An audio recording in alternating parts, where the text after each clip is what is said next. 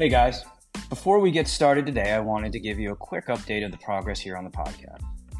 The Tip of the Spear Leadership podcast has evolved and is rapidly growing. This isn't possible without you, the listener, and I can't thank you enough.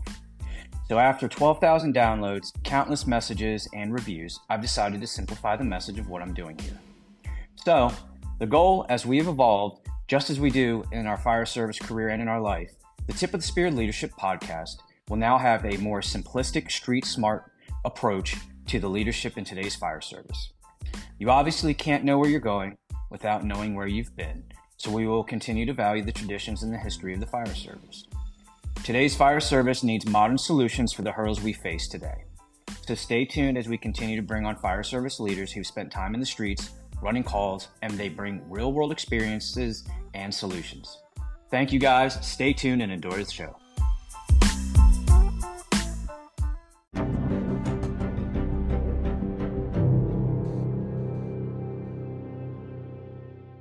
Everybody, welcome back.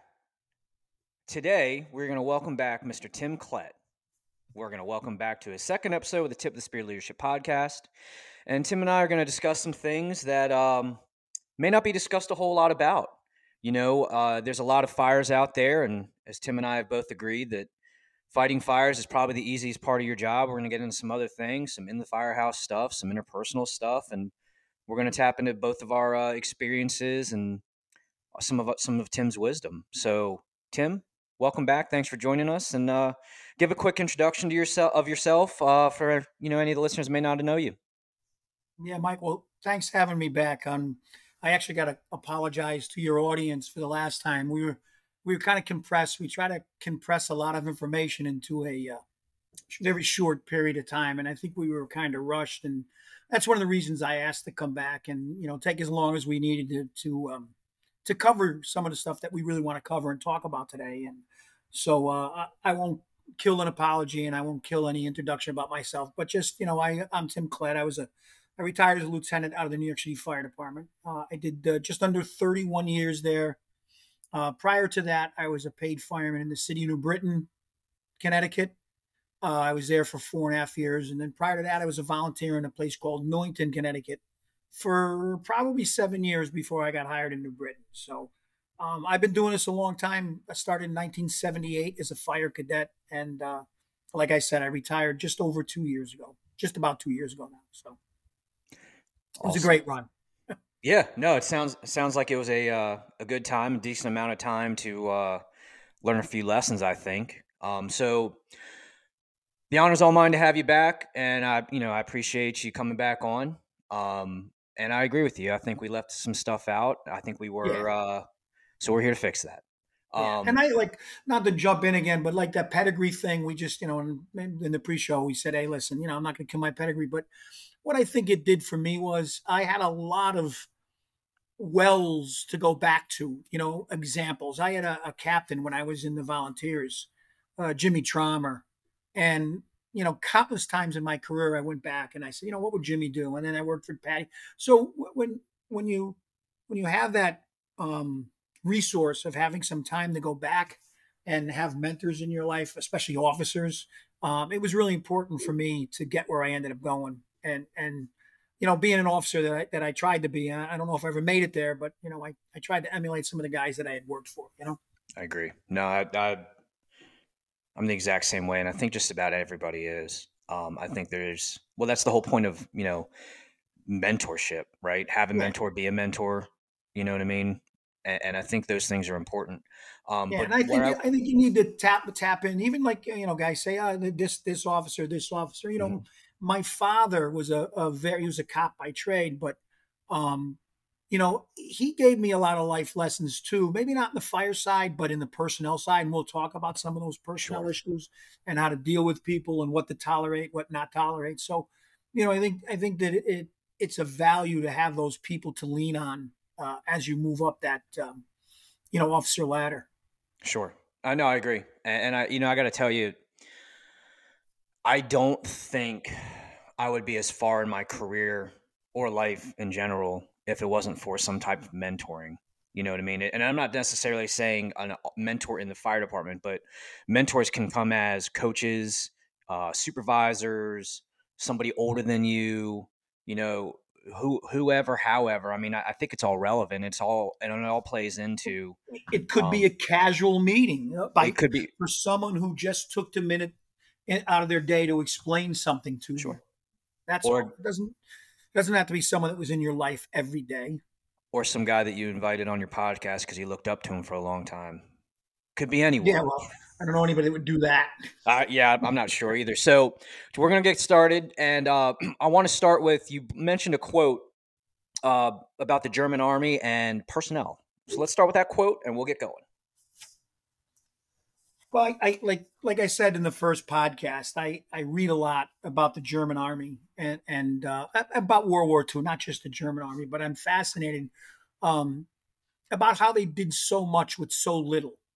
Uh, and I think that you, a lot of the of what they did, not not the bad stuff, but how they operated as an armed forces, um, can translate into some of how we operate, and like just the personnel thing. And and this guy, uh, he was a major, Sepp Brandner. He was a he was a Panzer ace, and he was awarded the one of the like the second highest medal that the German army would give out, the Oak Leaves of the Knight's Cross.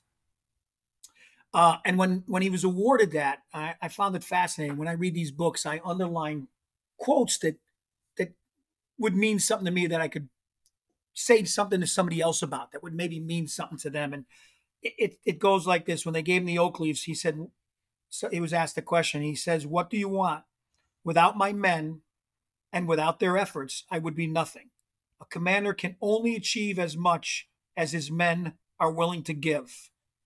And it, it is they who have given the utmost in order to save what could be saved.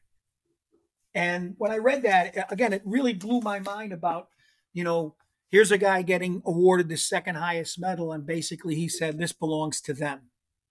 You know, without them, I'm nothing. And that, um, you know, as a firefighting unit, I think really resonates because really we are, you know, we are a chain that's that's in a circle. Without each link, uh, that unit doesn't do anything, and each link has to know, you know, the capabilities of each other one to make that unit work the way it does. And like I said, that statement within itself, you know, working as a unit to save what could be saved um, really resonated with me. And I, you know, like I said, I, I take notes and mark them down. And uh, I mentioned one uh, on the last podcast that we did. We might mention it again later on.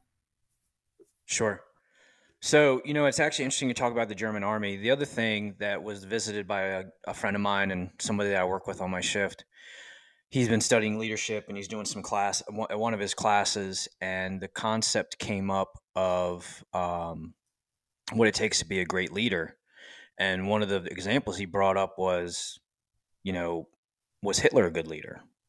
Well, tactically, militarily, he was, right? Took over half the world, all that stuff. Morally, ethically, horrible human. Well, he had great men. He had great people sure. in him. That's sure.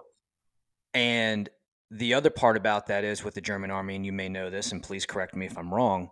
Um, they got dismantled after World War One, and the Treaty of Versailles. Of, yeah, what's that?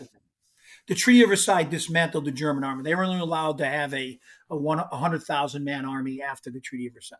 Sure, and all they focused on were their sergeants. That's it. They focused time, effort, um, money into their highest not or their non-commissioned officers, their sergeants, and focused on training, tactics, all those things, and that's what they focused on. And then they they started expanding against the treaty and started doing whatever they wanted. But basically, what they were what they're getting at, yeah, I mean, you know where the war the war ended up. What they ended up doing was pr- producing generals and other commanders that were ruthless on the battlefield and were able to win, succeed, and get large armies to accomplish a common goal, which that's leadership and its that's leadership in its purest form is a group of people to accomplish a goal. Yeah, and you, you hate the you hate to use um is such a tyrant a tyrant or um, a fanatical organization, but you know what I would say is we're not endorsing the organization, but we're no. their their training aspect of how they were trained and what they felt was important um, to have a, a small units to be successful they invested in the leadership of those units uh, within the larger army. Uh, and those units that were trained that way rose to the top and they were, you know, they suffered the greatest losses, but sure. um, those were units that everybody wanted to be in. One, because they saw action, and two, because the leadership was such that they wanted to work for people of that caliber. And I think that's what we can translate to the, the American Fire Service or the fire service as a whole that, you know, recruitment isn't a big deal if if you have a good company and a good officer. Recruitment sure. takes care of itself. Even and even on the volunteer side, you know, if that place is being run well and and and you know the officers are good, you know, recruitment really isn't a big deal. Recruitment becomes tough and getting people to go to slow places because they're not run the right way.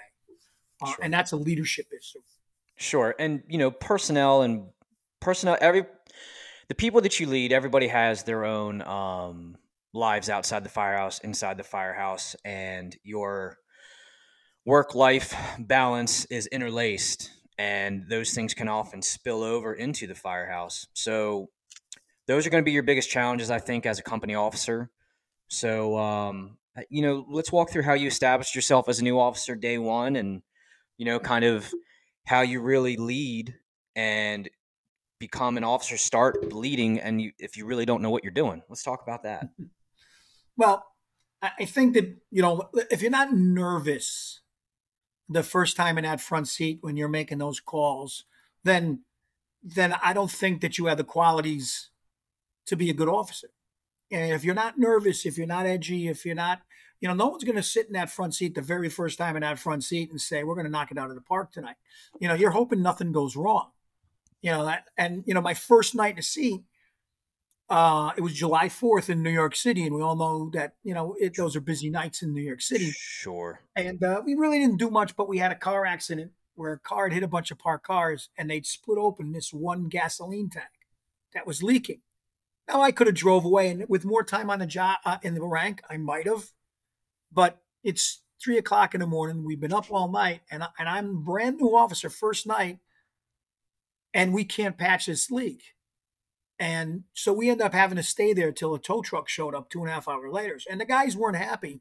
But the senior guy came up to me, and goes, I'm glad that you didn't waver and go home because the guys were disgruntled that they couldn't go get a nap. He goes, "This was the right thing to do." The sergeant, the senior man, sure. you know, and and I, I you, when you get back to that, um, because we'll talk about obligation a little bit later on, but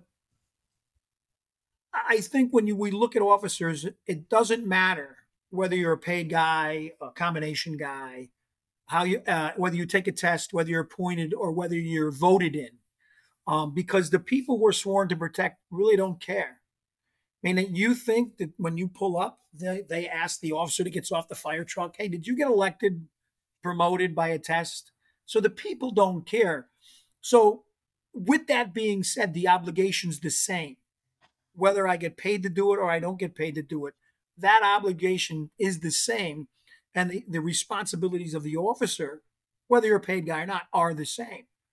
You know, so I think trying to get your, to know your guys, um, you got to get over the nervousness. And I think that, you know, believe it or not, that first night for me, that tough decision of keeping the company out, you know, and tell him sending him home without sleep because of a, of a leaky gas tank.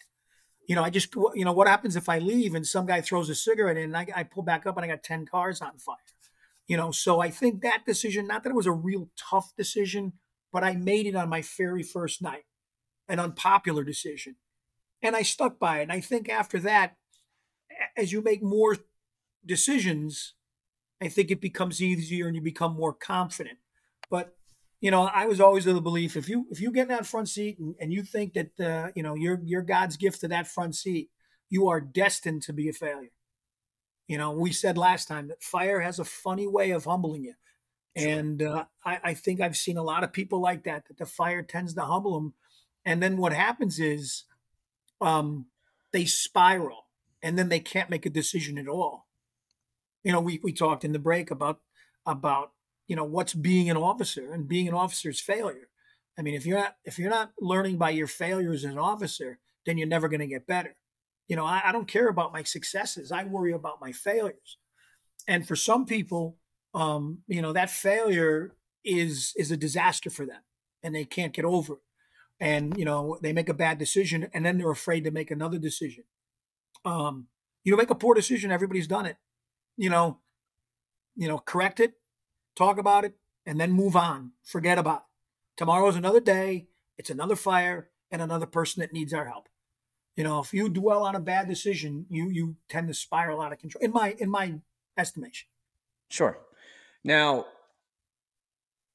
you know, it you're to I feel like you're to have far more unpopular decisions than you are easy obvious decisions, right? Because it's always the ones and that's kind of why you're there as an officer in the first place because if people could govern themselves, they wouldn't need supervisors, right? Now, it's called anarchy anarchy. Hopefully you're, you know, you're hopefully you're on that group or that crew that has people that do the right thing because they want to do it. They want to do it because they know it's the right thing to do. Um, but that's that's not always the case, and that's what we're there for. So you mentioned about um, your first shift was July 4th. Mm-hmm. Talk about your first fire that you went to where you felt like um, you were challenged as an officer and I'm not saying by personnel, just anything in general, or if you have a fire where you had to kind of, you know, get some people in line, or you know, let's talk about something like. Do you have any any call, well, calls like that that come to mind? Uh, I've got tons of them. um, pick, pick your favorite one.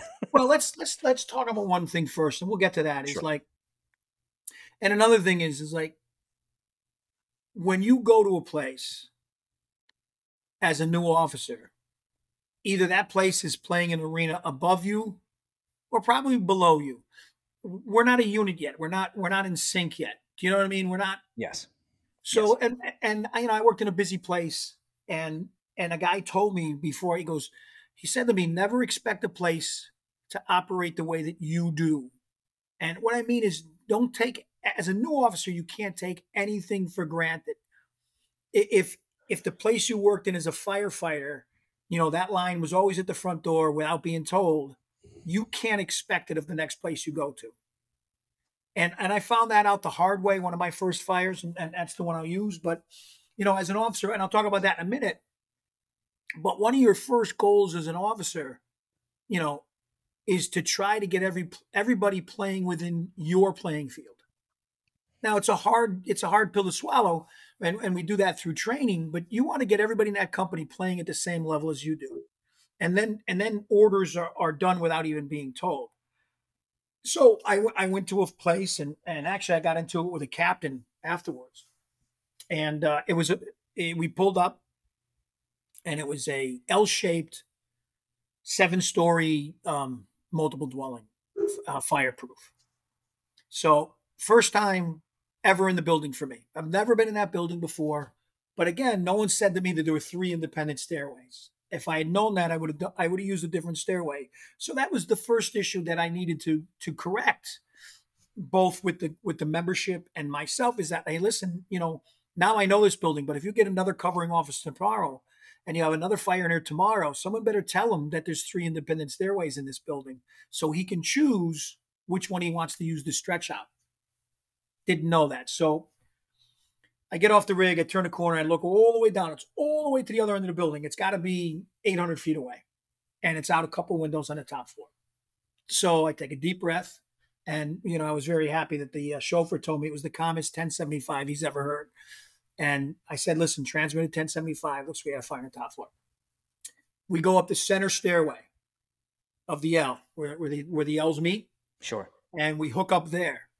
I come out of the stairway, I walk about 20 feet, and then I make the left to go all the way down to where the fire is, and I can see, holy shit, we're not going to have enough hose. Get on the radio, tell my control man, I go, listen, you're going to have to use 48 links to get to the, it's the, all the way at the end of the hall.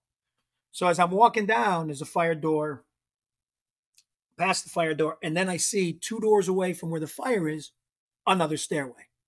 And now I'm mad but it's too late. We're committed. You know what I mean? We're, we're committed.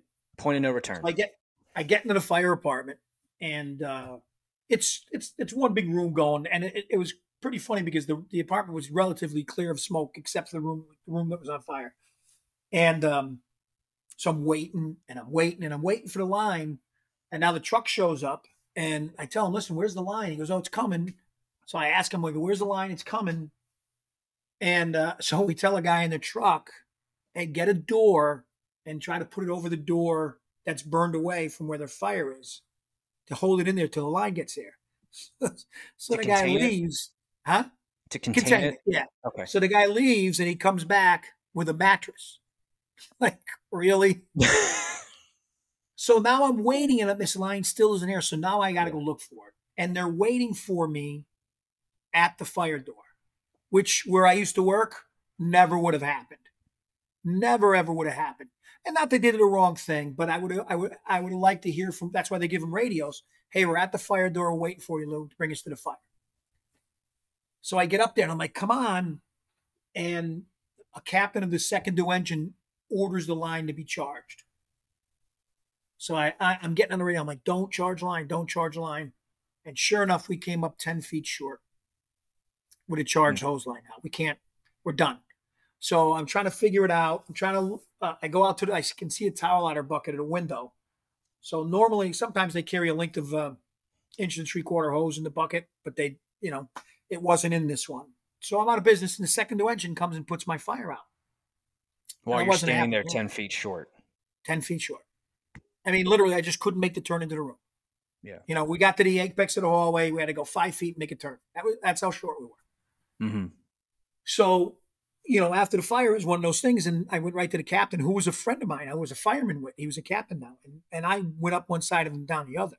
And I was was not happy. And then I had to address, um, you know, why didn't the line come down? But at the end of the day, and I was a brand new officer in that company. At the end of the day, you know, that's it was my fault. I mean, there's no question about it.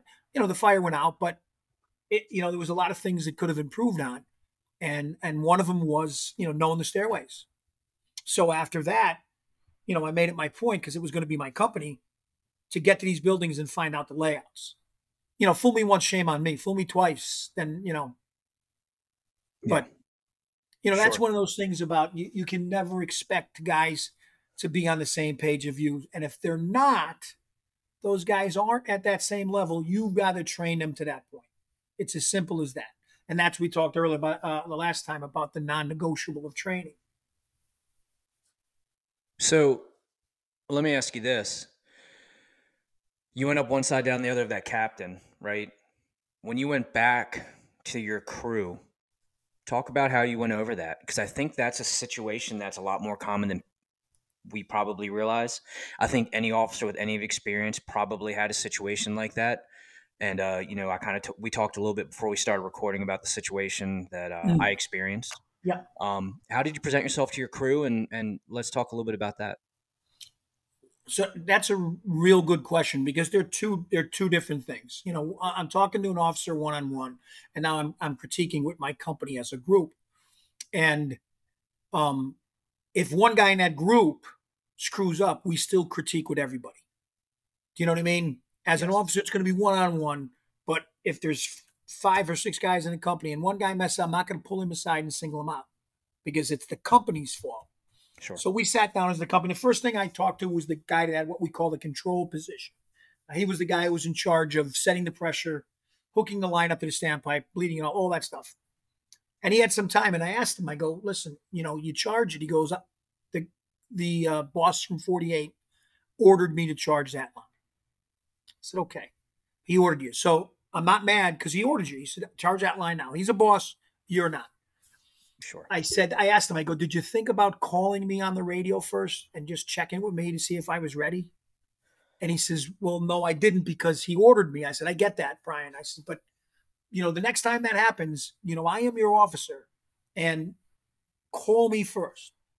Just say it's you're talking a matter of seconds. Just let me check with my boss, Cap. You know, and that's how that should happen. You know, then then you know was the was the the training moment of hey, oh, listen, I'm not coming when I ask you to stretch a hose. I'm asking you to stretch it to the point of entry. Um, I'm not asking you to stretch it to a fire door, so I have to come and get you. You know, and this is you know, and we went back and we measured and we actually drilled in that building a couple times. You know, the fire doors close automatically, but they never work, so they really weren't. Sure. Uh, but if you pass through fire doors with a dry line, you know, we we made it a point now that they're chocked and on the fire floor only in the open position. Now we shouldn't have to do that based on an NFPA 14 code because there's got to be a standpipe on that side of the firewall, uh, uh, fire door. and that was the other stairway that I didn't know about. Sure. And we had talked about the fact that, listen, did you guys know there were three stairways? And they were like, yeah, we thought you knew. I go, I've been here a week. How would I know? Yeah. You know, I missed my third tour here. I, I mean, you got a lot of buildings in the district. I don't can't know them all. So after that, um, you know, and and the, they knew the fact that we were drill we're going to drill more, and I I was getting more information from within the company itself on runs, and they didn't feel um what's the word I'm looking for? They just didn't feel hesitant to give me information. You know, they yeah. they weren't. you know, and, and I guess maybe not knowing an officer that's that's new, they might be a little bit hesitant. And that's another thing. You want to create that environment that when they do send you information up the chain to you about, hey, do you know that there's another stairway? Uh, you've got to be receptive to it, whether you know it was there or not. They, the guy made it a point to check with you. So it's not a bad thing that he did it. It's a good thing sure. that he did it, even if you know. Yeah, and you you know, I feel like you got to take somebody everybody has something to bring to the table. Regardless if you like the person or not whether if they're a high performer or not whether they're a low performer or not whatever it is you should always take what people have to say and you know think about it, or not think about it but if everyone makes a suggestion validate it right? You know yeah this person can that's make a, a suggestion. great concept. Like you, you know what i mean? I do because you, it's it's you know basically you said everybody has something to bring to the table and that's one of those things that we may have talked of about personnel is I need to know what you bring to the table, what he brings to the table, and what he as the sure. officer, because I'm that I'm that shoelace that ties that shoe together. You know, so mm-hmm. if I don't know, you know, what that loop is going to do when I tighten it to that loop, the shoe's never going to get tied. Sure. So you know, understanding and learning, and that's huge. That's a big part of being a new officer is finding out what people bring to the table. I had a guy that was an elevator mechanic. When we went to elevators, guess who I talked to? The mechanic. Freaking guy that was yellow. I didn't yeah. talk to the guy that that uh, detailed cars for a living on the side about elevators. Sure. You know, or the guy that was brakes when I had the brakes to do at a firehouse. There you go. You got it. So understanding that's it's funny you brought it up like that is who you know what each member of that unit brings to the table. Uh, because on game day, you know, if you have a if you have a, you know ten pieces of a pie, they might be all yeah. different pies. At the end of the day, we're eating pie. Sure. you know. Yeah, and you know the other thing that I learned, and we talked a little bit about this uh, before we started, was I think one of my more memorable moments of when I was a new officer was I allowed my opinions of someone to cloud my judgment of what they had to say. And that was, I think, my first biggest lesson as an officer. Um, I had an employee that I worked with that had a terrible name for themselves. Um, they continued to show me on a daily basis why they had a terrible name for themselves. And then we went to a fire. We were on our way to a fire, first due, working fire, police on the scene. I mean, you're hearing all the right stuff. And that person was driving the engine, was the only driver on the engine, which is very unfortunate because that person well, I'll leave it at that. You're a smart man. You can figure it out. And uh, mm-hmm. they said, hey, we should do X, Y, and Z. And because they said it, I said, nope, we're not doing that. We're going to do A, B, and C. And she would, excuse me, that person was right. and I looked like an idiot. And the fire went about as good as he thought it probably did. And, you know, touches a little bit on what we had to talk about earlier about dealing with people and personnel and the fires are the easiest part of the job. Well, what do you think I just created for myself after that situation? Because there's also people in the back that now don't get to put a fire out because of my decision and my lack of having the ability to um, understand that everybody has something to bring to the table. You know what I mean? Yeah. And this is the other this is the other thing that I say a lot to people too, jokingly, but you know, a broke clock is right twice a day. So yeah. don't ever count people out. You, you, know what I mean? And you know, well, we had a clock in the firehouse that said no drinking before ten, and every number was ten. So yeah, yeah. That's a good one. I like that. Um, but, but, it's funny you bring that up because just today, just this morning, I was talking to my son. Uh, both my boys are firemen in Baltimore City, mm-hmm. and um, my son worked for a guy the other day, and he said, "Oh, you heard all this bad stuff." And I go, "Well, how was it?" He, he was a good guy, and I says, "Listen, you know, like, and, and I think it's important as an officer because when you get promoted, someone's going to pull you aside and say, "Hey, that guy over there in 22, he's a, he's a jerk. He's an idiot. You don't give a shit." And then you go there and you work with the guy, and or, already you're tainted. Yeah. And like I told both my boys when they got on the job, I go, "You're going to hear a lot of stuff about a lot of people. Take it in, but still, you know, be big enough to form your own opinions about sure. that person. Don't let your emotions be guided by what someone else says." Uh, my older son, Daniel, went to 23 truck and he got told that the boss he was working for I uh, was lazy, didn't care, blah blah blah, and this and that. And, he, and, the guy turned out to really like my son Daniel, and the guy turned out to be a great guy. Really took my son under his wing, taught him a lot, gave him his books. Dan loved him. They still talk, but he was sure. told before he went there that he shouldn't. So, you know, as getting promoted, you can't let other people's opinions cloud. You know, one is you know your attitude toward your personnel and two is your decision making and yeah. we kind of discuss a little about what happened and the issue is, to you the issue isn't you know what they want to do to you about it the issue is other people knowing that now you know, you know you had made a decision and you're going to get punished for it now they may not be willing to make that decision and you can't let yourself be clouded that way because i always sure. say like you make a bad decision you know it is you know it's a bad decision in your gut you feel it if your yeah. gut doesn't feel right, you're probably making a bad decision. Sure. You know, you know, and the vice versa on that too. You could have a situation where you're not exactly sure what to do, but for some reason your mind just keeps it's telling you to do something, yeah. and it's you know what I mean. Like I don't I don't really know if that I don't really know how to explain that, but well, you know, because had, the mind the mind's a funny thing. If you read a book about how the mind works, mm-hmm. and we only process so much information at such a rate.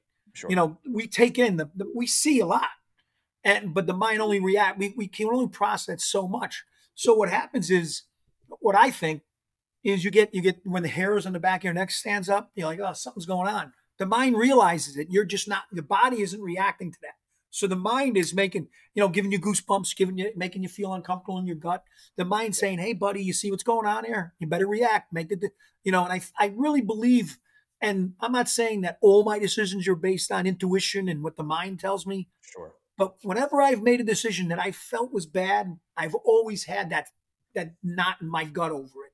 Like I yeah. shouldn't be doing this. Yeah. And you know, I think the other thing too is there's been plenty of times where I pull up onto something and I mean, I may not, I may not have ever uh, openly said anything to people about this, but there's been plenty of times where I have no idea what to do.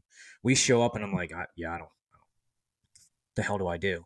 But in my mind, it's just like it's like a um, like a hammer hitting a horseshoe, just a ding, ding, ding. And my mind is saying, you know, uh, do this, do that continuously. Do whatever your mind's telling you to do. If something pops into your head immediately and it stays there, there's a reason. And hmm. I've had muscle several. Memory. What's that? It's called muscle memory. Muscle memory. There's been plenty of times in my career as an officer, and uh, one recent situation that I just experienced where you know you stand in that fork in the road of you have to make a decision and I've followed my gut. And there's been times where I never, where I didn't follow my gut, and when I didn't follow it, I was wrong. And every other time that I've followed my gut, it's led me to a good outcome. Mm. Um, whether that good outcome may be immediate or long term, um, I think it leads you to the right decision, and you have to be able to trust yourself. Yeah. Because I think, and the reason why I'm bringing this up is if you can't trust yourself, even if your confidence is lacking, there is a there's a big part of leadership where it's theater. Now you have to have the competence to back that up, but you still have to show confidence on your face, even if your brain's going a thousand miles an hour, and you have to be able to regulate that. And, I think you know you can bounce stuff off other people. You can confide in whoever your um, senior person is about like the company, the situations, the things like that. But I don't feel like at least people you work with, you should never just or you shouldn't you should I guess keep to a minimum how much you express your um, shortcomings or your lack of confidence in yourself. Well, you know, because again, I, I, don't, I, I, don't, because I think we're different. But if you look at the attack on Brécourt Manor uh, by the 101st Airborne Division, um, where they took out triple 88s, um, and um, the guy that was making those decisions, he he had a conference with his group, with his crew first, his his company, and there was a couple of decisions that were made based on what other guys thought, and there's nothing wrong with that. Like I've I can't tell you that I've never got into a fire department and, and had my arm around the nozzle and say, which way do you think it is, left or right? You know what I mean? Like we're all valuable, and that's that's the beauty of operating in a well trained unit. Is sure. you know you're the boss, and it doesn't diminish your level of of respect or authority. Leaning on a guy, going, "Hey, is it? What do you think? Is it left or right? I can't. I, am really not sure here. This one's sure. got me." And the nozzle man, well, I'm feeling a lot of heat on my right hand side. Okay, well, let's go to the right then. You know, that's there's nothing wrong with tapping into your resources, and that's what that is. Like sure. I said, I wasn't an elevator guy. I had a guy that was an elevator guy. I was the boss. I should have the answers. There's nothing wrong not of of not being the expert on everything. There isn't. And I and you know, you talk about that trust thing. You know, you try to make shit up about something you don't know someone that knows is going to know you're making shit up about sure. something you don't know. You know, sure. And and, and that's a chink in the armor. That's a chink in that. Well, this guy is just you know he's making shit up as he goes. Yeah. And you know, I think as a as a as an officer, because we play in that arena of decision making and, and understanding personalities, and we'll talk about that, you know, about decision making as it pertains to your membership. But we live in an arena, arena where we've got to make decisions you know, people are going to look to our decisions, and I'm going to I'm going to tell someone we're going to go in this building that looks like it's getting ready to fall down because they say there's people in there, and they've got to respect you unequivocally, you know, and you know you start doing that stupid stuff of trying to make shit up, and and you know every little chink in that armor, in that in that in that um, you know barbed wire fence we call trust, you know, any little chink in that, you know, over time it'll it'll it'll erode away to the point where like I'm going nowhere. This guy you know so there's nothing wrong with with tapping into your resources if, if your mind's going a million miles an hour and you just you, you need something that's going to settle you back in you know you know what do you think are they using the front door are they using the side door what do you think there's i don't find anything wrong with that sure and let me just let me just clarify because maybe i said it wrong i wasn't saying make things up because you don't. Oh no, no I'm just that's just a term I was. Using. Yeah, yeah, yeah, yeah. No, no, I understand. I understand. I just want to make sure I, I, make it clear that I'm not saying make things up and you know, pretend like you know the answers to everything. I'm not saying that at all. What I'm saying is, you know, you need to be confident when you make your decision, right? Even if you're unsure of your decision, but you know there's a reason why your bo- your body or your guts telling you to do something, mm-hmm. be confident in it. That's what yeah. I mean. So I apologize if that wasn't clear. Or, no, or no, I, no, no apologies necessary. Misled your boss. Never bosses don't apologize. well, I'm kidding. Well played, sir. Thank you. Uh, well my friends. I know, I know, I know, I know. Um, so, uh, with that being said, about um, not apologizing, uh, let's talk about non-negotiables. What do you think are some non-negotiables that worked for you? And um, as an officer, what should they be thinking of when they think of non-negotiables? How to use it and what they are? Well, there's the big one is is training. It's a non-negotiable you know, and and um, you know, a lot of guys, I think, well, I think one reason young officers don't like to train or new officers don't like to train is they're afraid that they may put themselves in a position where they look bad. They may not know the subject. Well, that's that's something like if you're going to give a drill, it's not like you're making a decision on a fire ground about something. You have time to prepare for that. So, you know, if you don't know an answer to drill that you're giving, um, that's that 100% on you. Do you know what I mean? But t- yes. training for me was a non-negotiable. So does that mean? I think we talked about it a little bit last time. It doesn't mean that you know every time I came to work, we were laying out a thousand feet of hose and flowing water and, and going in and cutting roofs in vacant buildings. All it means is that we did something every day. That's all it means, you know. And and uh, um, so that was the big one for me. The other one was that you know, when we went out that door, you conducted yourself as a professional. You know, um, the democracy ends at the overhead door. It's as simple as that. I I, I had very little tolerance um, with with that kind of stuff. You know, tough cell phones are a big thing. You know, I would it would drive me batty when I saw guys with cell phones on runs. You know, not just on the rig, but you know, in an apartment when when we're when one of the guys is doing putting oxygen on a, on a patient and they're on their phone. I mean, it would drive me nuts. And, and yeah. you know, and I, I, I, won't say that not having a, a, cell phone on a rig was a non-negotiable, but they knew I frowned on it. But acting like a like a, a moron on the fire ground was a non-negotiable. You you act you conducted yourself as a professional.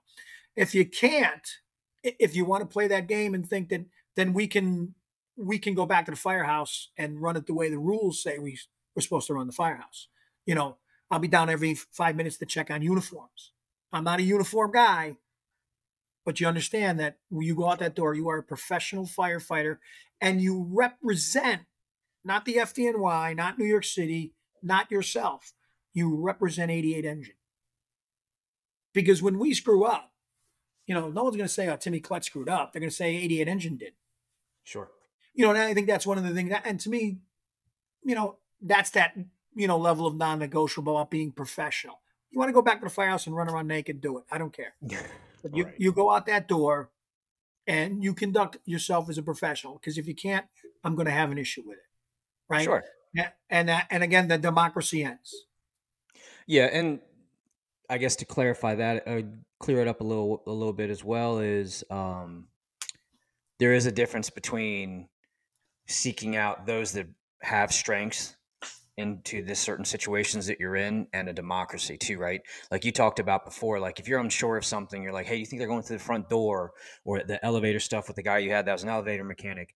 That's tapping into resources. That's mm-hmm. not creating a democracy. And, and I think some people do that really good. And I think people come very short, uh, fall short on it. Well, but if you um, know, like we had said already, if you know the strengths and weaknesses of your members, sure that that democracy rule of decision making will be the same anyway. Yeah. You know, like I know that he's good at this. That's why he's doing it. It's not personal. Sure. Let, let's make no mistake about it. Decisions on the fire ground are not personal. If you're an officer and you're allowing, like you, and you said that already, if you're allowing a personal feeling to cloud your decision making, you are a poor officer. It's going to you know you, recognize the fact that you said one two three ABC. You know yeah. you let some personal feelings cloud your judgment, but right. you corrected it. You understood it and corrected it. The people that just continue to do that, I don't like this guy, so he's always getting.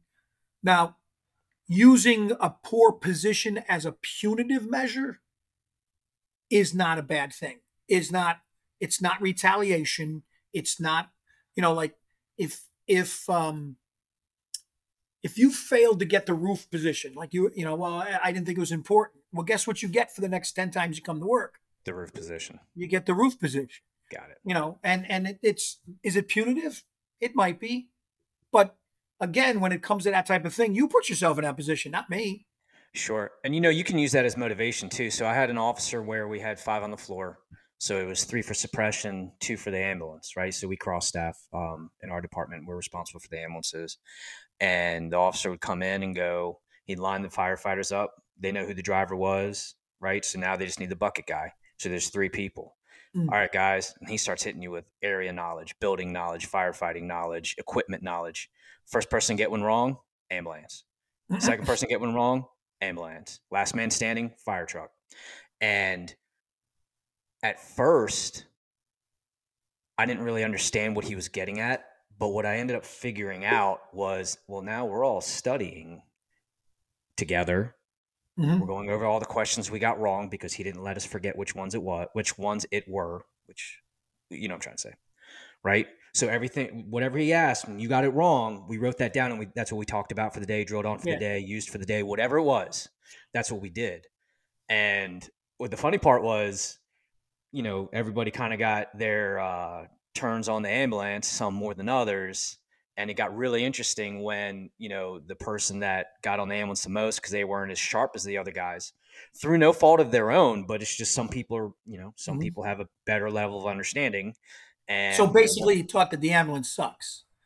Oh yeah, that was a busy ambulance. That was not fun. Yeah, yeah, but I'm you know kidding. what though? No, no, I know, I understand. No, I understand, but and the same thing that you said, he was really, really big on you know, I don't give a crap what your assignment is. You better do the absolute. You better be the best ambulance driver there is. You better be the yeah. best firefighter there is. You better you're you're aiding, so you're in the back. Anyone sick, dying, dead better be treated like your family. One hundred percent professionalism at all times. Well, how many times have you been to a fire where one of your members came up and said, "Boy, do you should have seen what happened back here." You know, you, you didn't and like. What do you mean? We never lost water. We never had an issue. Well, that's because I took care of it, and that's what you mean by that. Is like, so he was his job was to hump hose, sure. and you know he did the best he could be, and he and he saw a problem develop and fixed that without us even knowing. And sure. those are those intangibles that yeah. that you really can't put your finger on. No, and there's another really good one that came to mind as you were talking was um, training and all those things, or not training, the uh, non-negotiable of training. Now, you don't have to pull hand lines and throw ladders for two hours every day, every shift to no. be very, very good. You don't. But there is something to be said about um, being engaged. You can be engaged and talk about things and discuss things and go over things that keep you uh, operationally smart, op- operationally smart, excuse me. And then also, like you talked about um, before we started recording with uh, operational engagement of, you know, yeah, you may be in the rear and you're you mm. don't have an assignment right now, but because you're engaged, you're seeing, you're talking, and I mean, I have this on my crew where if we're RIT, yeah, we're not going in, we're standing by for the as the RIT company, but we're talking about stuff, which leads to hours long discussions after the mm. call at the firehouse, or we're on, you know, a medic local. Hey, you know, what would you do if this room is on fire? Hey, this looks like a shitty stretch, a, yeah, a shitty stretch. Or man, this house is pretty cluttered up. If we had to get this guy, or we had a fire in this guy's bedroom, it's going to be a nightmare up here. Like we got to remember that operational engagement and engagement in your day, I think, are just as important and as sharp or will sharpen you just as much as pulling a dry or bowling hand lines every single day. You know, I think, um, you know, and one specific example is the firehouse that I work at. Um, we don't have a day room. There's no, there are no recliners. There's nothing. I mean, you, I guess you could get comfortable in the bunk rooms, but like we don't go in the bunk rooms and just hang out. But um, so that what that that fosters something that's very unique that I haven't seen anywhere in the fire department, especially mine, where now you have the opportunity as an officer and a crew to really um, strengthen um, that engagement. Because like for us, we're either hanging out behind the engine talking about fireman stuff or calls or whatever, listening to calls that come in on the radio. We flip to the fireground channel and listen to it. That leads to discussions. Yeah. Or we'll go into we have a it's a training room so we'll like push some tables together, put chairs around it, and everyone kind of migrates through. But either way, we are all together somewhere in the firehouse as an entire shift. Mm. And those lead to those discussions. And that's staying well, that's, engaged. That's so for a young officer, a guy that's first getting, you know, the, the simple thing would be never miss an opportunity to drill. And and you can, you know, like being engaged, engaged in the firehouse, you know, sitting on the back step. We used to just sit in the back step and next thing you know, we had a, we were having a full fledged drill. That was not our drill time. You know, we would go to an EMS run, like you said, and the next thing you know, we're drilling. We'd be at the fire scene, you know, and if you don't have an assignment, it's easy. Oh yeah, hey, uh, you know, for you turn around, the guys are talking about the, the the girl that was sitting at the bar the night before, and you know that that would that would annoy crap out of me. Like there's there's a lot going on. Why aren't you watching what's going on? And I always said, you know, you be an alley cat. Be an alley cat. You don't see birds flying away with cat, alley cats in their claws, you know, because the alley cat sees what's going on around them all the time. You know, and I think that, you know, by by being engaged and, and you keep them engaged when they need to be engaged. You know, you're not going up there at four o'clock in the morning when everybody's, you know, racked out and shake them and go, hey, let's go downstairs and talk about fires. You know, they don't need to be engaged then. But if you're sitting in front of a building on fire with a lot of stuff going on, you just haven't an assignment yet, you'd better be engaged and I think that that it, it's it's a great training opportunity. Yeah, kind of funny was like um, we went to a fire one time, and, and John Salka was the chief in the 18th, and it wasn't much of a fire. It was out one window on like the third floor. We were the third due engine, so you know I know my responsibilities as the third due engine. So as soon as I got there. I told 88, start a line to the front door with enough hose to cover the, the fire floor in the area above it So we show up at the front door, and I'm standing there, and I start, you know, just looking around, and uh, Salka comes up to me and asks me, "Who, uh, who told you to stretch that line?" And I told him nobody. I said, "That's my response." He goes, "We don't need another line here." I go, "Chief, it's my responsibility to stretch another line." He goes, Well, I like to be in total control. So I said, Okay, Chief, no problem. We put the line away. And then I, I called him and I said, Listen, I don't get to stretch hose enough as it is. So any opportunity I get to stretch hose, whether it's we're going to use it or not, in a fire scenario, I, I go, Chief, I'm going to do it. And I just, the reason I'm calling you is if we go to another fire tonight and I'm third new engine, we're stretching a line to the front door. I just want to let you know that.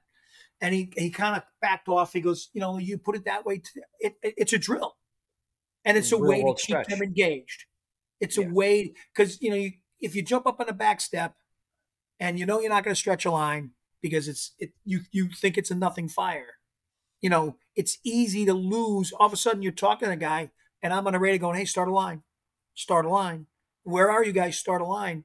You know, it's incumbent on that officer to keep them engaged you know, whether it's the fire around the firehouse, and that's you know that ties into that non-negotiable. It, you know, it also ties into your command presence as well. And command presence is incredibly important as an officer because that's going to give people the reason to follow you. They're going to want to follow you. You know, one thing I've noticed as an officer as time went on with the crew that I'm with now, um, the two way street of respect is there. And the one of the biggest um, one of the biggest ways I feel like you can tell if they trust you is they come to you with things, right? So, hey, you know, we go to pull up LT. I'm going to flake the line out. I'm going to stand right here. I know you know that. Mm, you don't need to tell me that. But they're telling you that because they want you to know that. They want you to know that they value your maybe not your opinion. Maybe that's the wrong way to say that. But do you understand? But it even goes beyond that too. Is you know when they knock on your door in your office, and they want to talk to you about the troubles they're having at home. You know, that to me is all right, this guy's confiding in me. Sure. You know what? I know he's competent of fire. He does the same thing. He goes, Lou, I'll be right over here if you need this flake sure. line, line. I'm going to flake it out upstairs, Lou. I know he knows that. But when they come up, you know, that, that, when they're saying, Lou, you mind if we talk a little bit? I have some issues at home. And, and I think it's important, even, you know, they're not looking for answers. Like yep. a lot of guys try to get and say, well, maybe, listen, opinions are like assholes.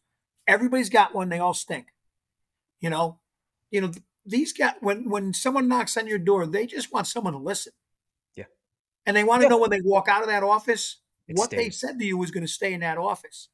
You know, you want to, and that's that's a bridge that you know some guys don't understand is that trust factor. And we keep going back to that is such an important aspect of being a quality company officer. And it, to the firefighter, it doesn't matter where that loss of trust occurs, whether it's the fireground or the firehouse. It really doesn't matter. Once they lose trust in you, they're going to lose trust in you.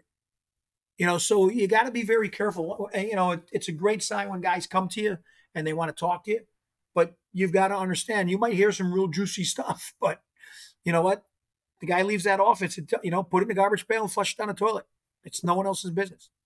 Sure, and I've had a few times too where like people come up and they'll start talking about they'll talk to me about whatever it is or hey, you got a minute, that kind of thing. Yeah. One thing I've had a lot of success with and I think I've had a lot of great return on when it comes to trust is I always ask them like, you know, I let them talk, I let them do whatever, blah blah blah blah blah, where I say something to the effect of, you know, hey, so did you want me to listen would you like my advice what what can mm. i do for you for this situation and i mm. think that really grasped a lot of people because i think as you said they may only just want to talk they may only want to just get out what they have to say sometimes they're emotional sometimes it's good sometimes it's mm-hmm. bad whatever it is but it's typically they're not going to run up to tell you um, at least in my opinions great things if they're asking to talk to you by themselves yeah. Right. So I've had a lot of success with that. And what I think the biggest takeaway was I did a I did an employee evaluation with somebody and I said to that person, you know, hey, look, I can't get better being an officer if I don't have anything, any critiques or anything, um, you know, from you. Is there anything I can improve on? Anything you liked, you didn't like, you know, whatever it is. And the very first thing that person told me was, you know, regardless if a situation was bad or good, you always asked me what you could do for me or how you could help and what exactly you needed yeah. what exactly I needed from you. And that means a lot because, you know, it, maybe the not his exact words, but basically what he was saying was, you know, sometimes I just want you to listen, but in the same token, though, too, you know, I, I, I appreciate you caring enough and sincerely wanting to help. And yeah. that's that intangible thing that you're not going to learn that in a book, or oh. you're not going to learn that, um, yeah, in a book. You're not going to learn that in classes. I mean, I think sincerely caring. Either that character trait is in you or, or it isn't. And here, yeah, you're you know, either like going to have it or not. When they say to you, listen, and and like I, I totally agree with you. And, and you know, when guys ever came to me, I'm like, what do you need? Mm-hmm. What do you need me to do for you? Is it time sure. off? Is it this? You you know, and then I look at my options of what I can do. And you know, if you're willing to, and truly in your heart willing to stick your neck out for a member that's having issues, you know, one of your company that's having issues, I mean, that that solidifies it. And I'm not saying do it because you want to be trusted or you want to be that guy. You, and, and you've got to be willing to do it. You know, like, you know, what do you need from me? Do you need me to get your, how about if we switch your vacation? We'll get it switched. You'll start next week. You'll have two weeks off to get this stuff. I can do that. It's a, it's, I got to make a few phone calls, but I think I can get that done for you. Is that what you need? And I would never push someone into something they didn't want when we're sure. dealing with a personnel issue. Sure. You know, if you want to, eh, hey Lou, I think it's better that I come to work. But there is a point we we we're, we're probably there with this, but there is a point as an officer. There's the unpopular decision. Is like yeah. I don't think you're going to be in the right mindset to come to work. Sure. Do you know what I mean? And sometimes you may have to say that. I don't know if I told you that story about the kid that I sent sent away uh, on the last one. I don't remember hearing it. Talk about it. So, and, and, you know, personal decisions, personnel decisions, um, you know, sometimes they may cost friendships. And I had a guy, and I, I tell the story, and, and because it's it's one of those hard things to do. He was having issues, and I knew he was having issues, and um, I would walk up to my office, and he had done three tours in Iraq. And did I tell you this? I don't know if I believe you did. He, yeah, did I do I it on the last one? Yeah, you no, no, you uh when you called me or when we, oh, we okay. chatted on the phone. Yeah. So he would sit in front of the computer and watch just headshots, you know, from Afghanistan. Boom, over and over. Yeah. So, you know, long story short, the captain wanted to give him more, and I, I thought it wasn't the right thing to do. And so they made him a chauffeur, and he was failing as a chauffeur. And you know, when he when he started spiraling out of control, you know, you're always I think everybody um looks for someone else to blame it on. It it can't be me. It's it's his and so I became his target. You know, it was mm-hmm. long story. I became the guy's target. And it, it exploded one day in the kitchen and uh, it got bad in the kitchen so we took it to the office because I just didn't want to hash out in the, in the kitchen. And then he could say what he wants. Once you're in the office, he could say what he wants. So finally, I told him, listen, this is what's going to happen. You're picking up the phone and you're calling the counseling unit and you're going to leave here. And he's yelling back at me. And I said, or I can pick up the phone and call. But I said, I don't care which way, which road we take. But at the end of the day, we're going to get to the same place. You're going to go to the council and you're going to figure out what you need. Obviously, you know, we don't have here, you know, the resources here to, you know, and I told him, you, you need to, you need to take care of this. He's screaming at me. So finally he calls up, he's gone. And when he's walking out of the office, I mean, he's bad. So I told the senior guy, the sergeant, he's not really a sergeant. Well, that's basically what he is. I said, you know, I just lost a friend. And it was hard to do, you know, but you know, as an officer, you've got you've got to make those decisions. And and uh, it was about a year, a little over a year, maybe a year and a half. I hadn't seen the guy. He had come back to work. I was on vacation. He hurt his shoulder, and then he. So we were at a party, and I see him, and, and he comes walking right for me. And uh, and the, this is not the moral, but this is, you know, kind of the crescendo of it, I guess. He asked me, "Hey Lou, can I talk to you?" And we're at a we're at a fire department function. We're at a, uh, at a party, and, and I says, absolutely, anytime, man. And he walked up to me and, and he and he started crying and he wrapped his arms around my and he hugged me and then he looked at me and says, Lou, I just want to tell you you saved my life. And it took my breath away, made my knees weak. And sure. so what I would say is You know, sometimes the tough decisions, the unpopular decisions may cost you friends, but like we said earlier, in your heart, if you know you're doing the right thing, it's it's easy to do. Sure. And that comes back to the other thing we talked about that you hear it a lot is everybody talk, you know, the mission to men and me, that's the fire service, the mission to men and me. And and and I agree with it to some extent, but I don't agree with it some other extents because, you know, without quality men or quality firefighters, excuse me, that are trained and motivated in good health and in a good mental state, unless you have that, the mission's a failure before it starts. So as a company officer, you know, all those non-negotiables are training, you know, and and handing out assignments. You talked about how the guy handed out the uh, uh ambulance assignments. You know, mm-hmm. if you know there's a guy that's not in the right mind for the night tour, the day tour, whatever it might be, maybe you don't give him a VES or a roof position that could that that he's going to operate on his loan uh, uh, alone. You know, where you want him under your direct supervision. And I would tell him, listen, why don't you just? And I would ask him, especially if he had time, eh, you know, to avoid making him look bad to his uh, to the people underneath him, the younger members. Say, listen, I'm going to give you the, the backup tonight. You know, I just I'd rather have you on the backup. And most time, a guy they realize, hey, listen, you know what? That, I'm better off in the backup tonight. Sure. So as an officer, you've got to understand your firefighters, your company, and then you know, then we can look at that mission because if the company isn't firing on all cylinders, you know, that mission is doomed to failure from the beginning.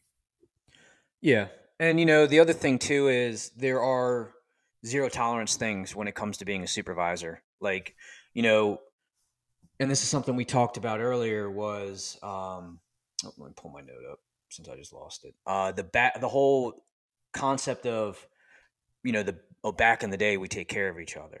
Back in you know these these things right? That whole long boots and three quarter or long coats and three quarter boots and tin helmet like yeah i mean it, it it was back in the day and it's nostalgic and it's fun to look at. But ultimately as an officer um, there's non-negotiable or there's zero tolerance things that you will be accountable for and no matter how cool you think certain things are and you know you don't have a choice right so the department i work for is a county government the county government human resources have zero tolerance things that i have to enforce that i don't have a choice once yeah. you get to a certain point yep. you, you know what i mean yeah well i know exactly so, what you mean what's that I know exactly what you mean. So, but you are obligated to hold that line completely, right? The people that you work with should not be putting you in the position to act on that.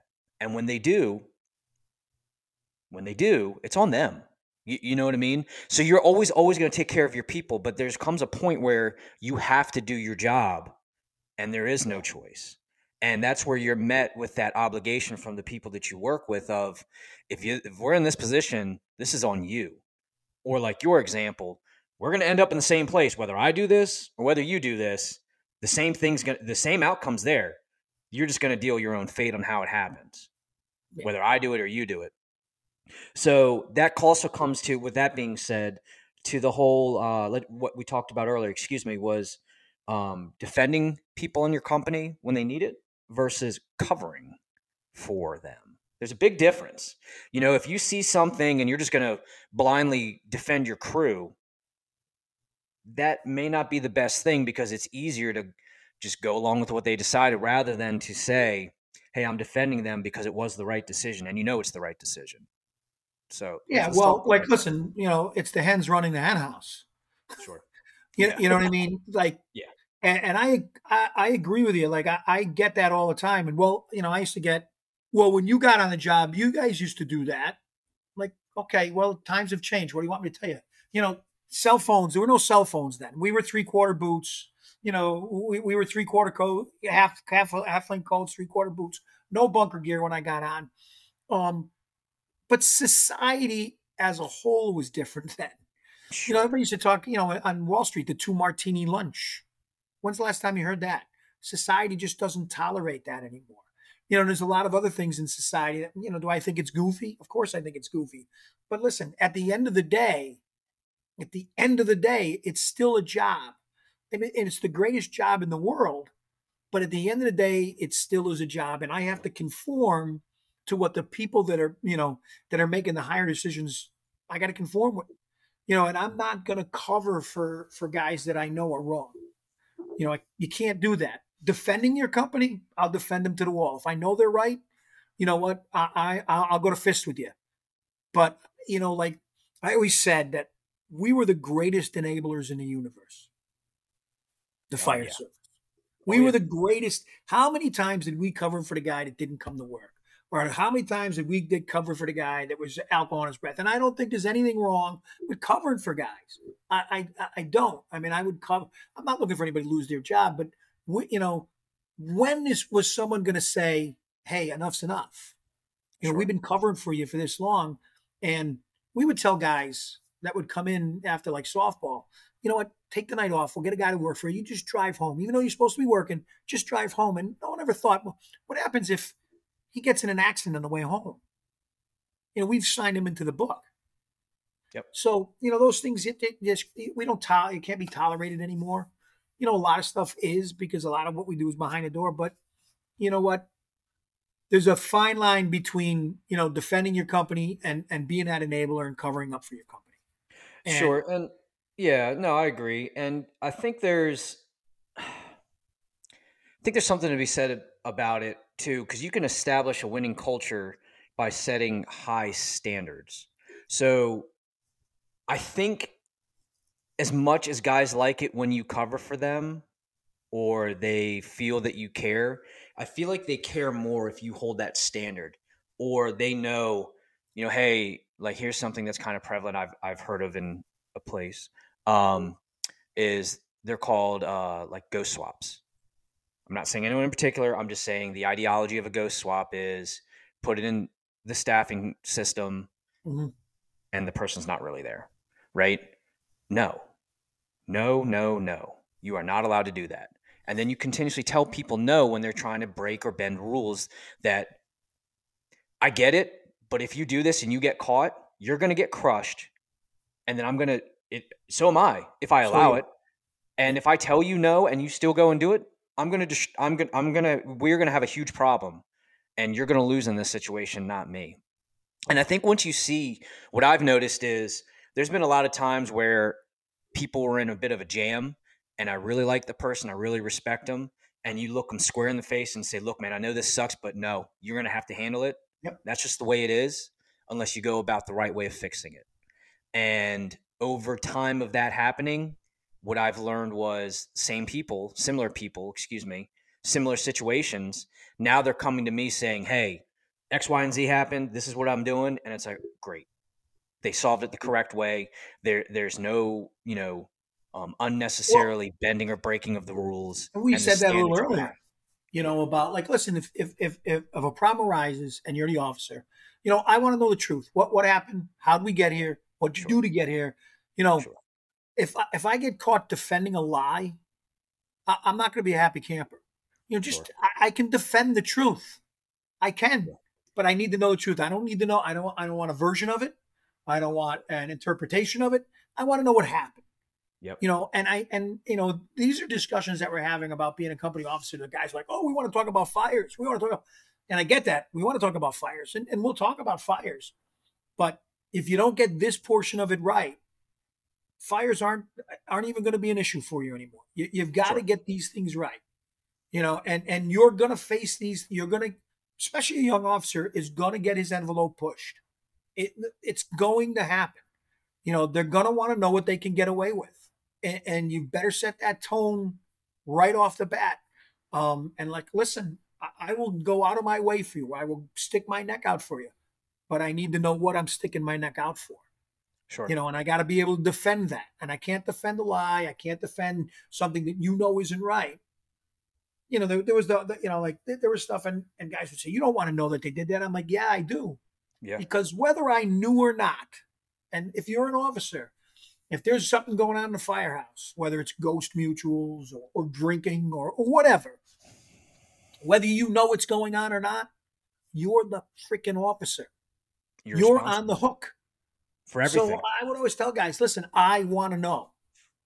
I can defend the truth. I can't defend a lie. Sure. You know.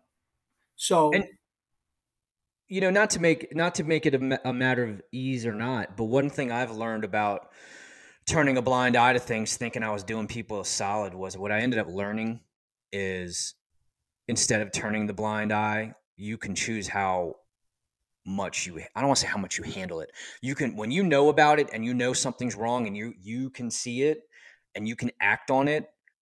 Typically, if I feel the situation myself initially, it's much easier to deal with if it becomes bigger than me, it gets out, or now it's above my level. To where it could be a simple a simple me getting kind of pissed off and telling you to stop, or simple a little quick written you know, hey, look, man, uh, we're gonna, I'm gonna have to counsel you. But, we're following the But when you see an issue, and they know you see the issue, and you don't act on it, that says something. It's too. considered as condoning it. Exactly. You know what I mean? Exactly. It, and that's, that's, what it's considered as. And, and you know, like, well, he did it. He did it. Like, well, let's stop that right here. He didn't do sure. it. And you don't know what happened behind closed doors. Exactly. You know, you want to try this thing. You know, you're going to find yourself in the same place. But if you if you know they're doing stuff and you don't, it's going to be interpreted as condonement that you condone it. And that's the other thing too is the uncomfortable situations is something you're going to deal with every day as an officer. I don't yes. care who. The, think of think of the biggest superstar officer that anyone's ever heard of.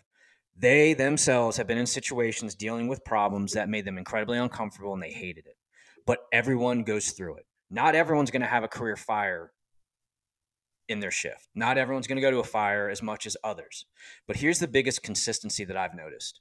When it comes to those uncomfortable situations, right? You're focused on, I guess, I don't want to call it the threat, but the the person that you're immediately interacting with, um, the confrontation. We'll call it the confrontation. That confrontation that happens is incredibly uncomfortable, right? It's not fun. You don't like it, but everyone else is watching everything. They know that confrontation's going on and they're watching everything you're doing because if they watch you and Billy get into it or little you know little Billy does whatever and they watch you hey man no worries it's all good or hey just we won't talk about it people are watching and hearing those things. So now when it's their time in the breach they're waiting for the exact same treatment but now you're going to try and come in and drop the hammer because the situation may be a little different or someone else is around when it happens they're going to be like well wait a minute. Why are you treating me different or they're going to see you allowing someone to get away with stuff and be lazy or be whatever and those other people that are working hard not doing those things are watching you allow them to get away with crap that's going to affect well, but you just got to be able to defend that. That's the only thing like i had that exact you know what that I'm saying? exact scenario where a guy said well you know jimmy was doing it. And again i said you don't know the conversations all you know is Jimmy got the day off. That's all you know. Sure. He put in for, he couldn't get the day off, and now he's off today. Sure. You know, I had a guy tell me, "Well, I'm not coming in." I go, "Well, you're coming in." you know, well, yeah. Jimmy did it. I go, "Listen, you don't know that. That's the thing is you don't know the conversation I had." Now, if you had come to me up and knocked on the door like Jimmy did and had a, an adult conversation about this, about what you needed, like we already said, you set that tone. What can I do for you? Not, I'm going to do this. I don't care what you do. That, well, once you do that, once we cross that road, you're not getting a day off. You know, you knock on my door, you say, hey, listen, this is what's going on. And that's what they don't understand is like, you know, listen, just because he did it doesn't mean he didn't do it without any any um prior knowledge of mine or prior discussion about it. You just yeah. all you saw is what you wanted to see. Sure. You know, and all you interpreted is how you want to interpret it. And and again, like you said, you're right. You know, and I think the the easiest way to all these little things we're talking about is you you set the tone from your first day you know, of who you are, what, you, what we said already, your non-negotiables are, and this and that. And you set the tone of what you're going to tolerate, what you're not going to tolerate, and then I'm not going to say you're not going to have those uncomfortable situations, but I think that they will they will diminish quite rapidly, and they might still happen, but not on the frequency of an officer that allows it to happen. Yeah, and you so know? with that being said, let's say you know, as an officer overall, you're kind of going down that path where you're having more engagements with people like that. Let's say, for conversation's sake, you're kind of things are kind of inconsistent, or you realize something needs to change, or you need to uh, hit the reset button as an officer. How would you do that? How do you think? Um, let's talk a little bit about that. How do you think uh, an officer can recognize, turn it around, or turn it, yeah, turn it around, um, reestablish themselves, or if they realize maybe their leadership's not that great, maybe they're in a place that they recognize people are not. Fo- Here's a good way to say it: they're not being followed. You need to hit that reset button. How do you think you would do that? Well, you may have stumped me. What's well, that? You may have stumped me. Ooh. Well, because I said already is like, you know, the basis of the fire service is trust. It's the fuel that runs that engine we call the fire service. And, you know, once you don't have it, it's awfully hard to get it. And once you've lost it, it's almost impossible to get it. And I think um as hard as it is, and I think it is hard to become a quality company level officer, it's not unattainable, but it's hard.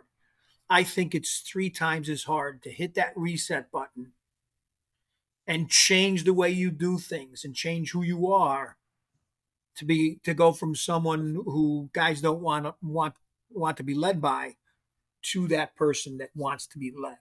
And I think that, you know, I think that that officer, that person is going to have to do a lot of soul searching. And I think he might have to have a conversation. Um, and I would, I would single out who I thought the leader of the company was and talk to that person. And then I would talk to the company as a whole. And hopefully from that point forward, my actions, um, would, because people that talk a lot, that's what they are. They're talkers you know, I, I look at people's oh, yeah. actions. You know, anybody can talk a good game. You know, you knew, you know the people that were there when it meant to, when it was time to be there, and um, you know, once you have those conversations, I think that your actions um, are going to have to prove that. And don't I, I would I would say that I wouldn't mistake the fact that those actions are going to be critiqued at a with a very fine brush you know, when you're trying to reestablish yourself. Yeah, absolutely. Um, and the reason why I bring that up, that's something that I've personally experienced, as much as I don't want to admit that. Uh, I was going down quite a path that was um, not very good. And I'm not going to get into too much detail of exactly what that was, but uh, you're a smart guy, so I'm sure you can put two and two together. But uh, we all go I realized, what's it's that? Not, it's it's not a unique thing where sure where that happens, whether it's personal reasons, whether it's sure. boredom with the job, whether it's just, you know, you're tired of the nonsense. You know, I got to the point, I, it happened to me too, where I started to drill a little bit less than, and, you know, and I was a driller. And my biggest regret is that I didn't drill more. And, you know, I, I find my, I found myself, like you say, started, but luckily a good officer is going to recognize, hey, wait a minute here. I'm, I'm getting paid the big bucks to be yeah. that guy that's always energetic, sure. you know, that always wants to go out and drill it, always, whether I want to or not, you know, and uh, no, I get that 100% that, that people experience those feelings. Yeah, and it's tough. It's it's not easy. And and one thing that um that I learned is it take trust is built over time. So don't mm-hmm. rush. Mm-hmm. Right. Don't force it. It's just like any other relationship you have with any other human being is those things need to be fostered over time. And as much fun at, or as much as it's, there is, uh, as unfun as it may be, I don't know if unfun's a word, but it may not be enjoyable all the time. However, the juice is worth worth the squeeze when you put the work in. So, you like that? I never heard that. The juice is worth the squeeze. Juice is worth the squeeze. Worth the squeeze when you put the work in. Drop the mic. But, uh, Boom. but it no, it definitely is. And and once you recognize that you have a situation where you need to make some changes, being humble and going to your crew and saying, "Hey, look, I'm not where I need to be. Um, I know it. I'm not proud of it. I just want you to know that I've recognized it and I'm going to start working on it. And it's not going to happen overnight. No. But if you take every call, every single call, every hour of the day, one day at a time, one shift at a time, one call at a time, and you look at that situation and you do your best, reflect on it, reflect on your 24 or 12 or whatever you work, and say to yourself, hey, I should probably do X, Y, and Z better. And then no big deal, clean slate, go to your next day and just handle every day, every call, every hour. Just take it as it comes and take every call one by one mm. and do the absolute best that you can. Over time, people are going to see that. I well, think. And, you know, like, the, I think you got to look at those things, and I like I like all of them. Is that you know because like we've been talking about a lot about how an officer has to put so much into it. It's on that officer to put his time, his energy, his strength, his mind, um, his word into this relationship we call officer firefighter relationship. You know what I mean? So where's the dividend for us? Yeah, you know what I mean? Yes. So where's the payoff for us as the officer? And that's what, you know, when, when we, we have these conversations about being a good company level officer, and the bulk of it we talk about these, you know, uncomfortable situations in the firehouse and and and putting yourself at a standard higher than anybody else. And even when you're not motivated to motivate yourself and sticking your neck out there when, you know, sometimes you may not want to stick it out there, you know, and being that guy. So where's the dividend? The dividend comes in on game day when I have to make these risk based decisions. And I look at the guys and, and, and when I tell them, listen, this is what we're going to do on the fire ground. That's the dividend. That's the sign. You know, not not how, you know, well, that, those guys have never seem to have a problem at that firehouse but boy, they don't know how to put a fire out. Yeah. You know, so there's something going wrong there. You know, they, they uh, no problem in the firehouses that they fly below the radar. That's all that means. It doesn't mean they're a good quality place. You sure. know, when when you you know when you hear them say, "Hey, that place is squared away," it means that when there's an issue, they take care of it, and then that translates into the dividend on the fire ground. That unit operating, like we said, as as that that chain link. That one one link accents the other and it's a continuous loop. And there's the dividend. And that's why as officers you know because it is about the company. It's about the company look good. It's and and the only time we do that in the public side or in the chief's size is on the fire ground. So all that investment of time and and and energy and and even when i'm not motivated because it happens to all of us oh, yeah. you know when you can look at that dividend of wow you know, and I, I told you about this basement fire I had. You know, I don't know if I talked about anything, but you didn't you know, go go over it because I think it applies here. I think it's a good fire story to tell. So you know, we pulled up, and it didn't it, it didn't present itself as anything real bad, but it turned out that the fire had complete possession of the cellar, and every time we opened the door to the cellar stairs, the fire would blow out into the first floor. I mean, it had complete possession. So you know, I could have made the easily made the decision uh, not to go down the stairs. Um, but we made the decision to go down the stairs. And no one believed we went down the stairs. A chief came up and he goes, How'd you put the fire out? Where'd you where'd you bring your line? I go, We went down the stairs, Chief. He goes, There's no way you went down those stairs. And I said, Yes, we, we went down those stairs, Chief. And and he said to me, he goes, Wow, that's a great officer. And I looked right at him. I said, I disagree, Chief. I was just along for the ride. It was all the guys. The guys did it. And that's the dividend. When, sure. when I walked around that fire ground, I couldn't have been, I was like a kid on Christmas morning that got 20 Tonka trucks.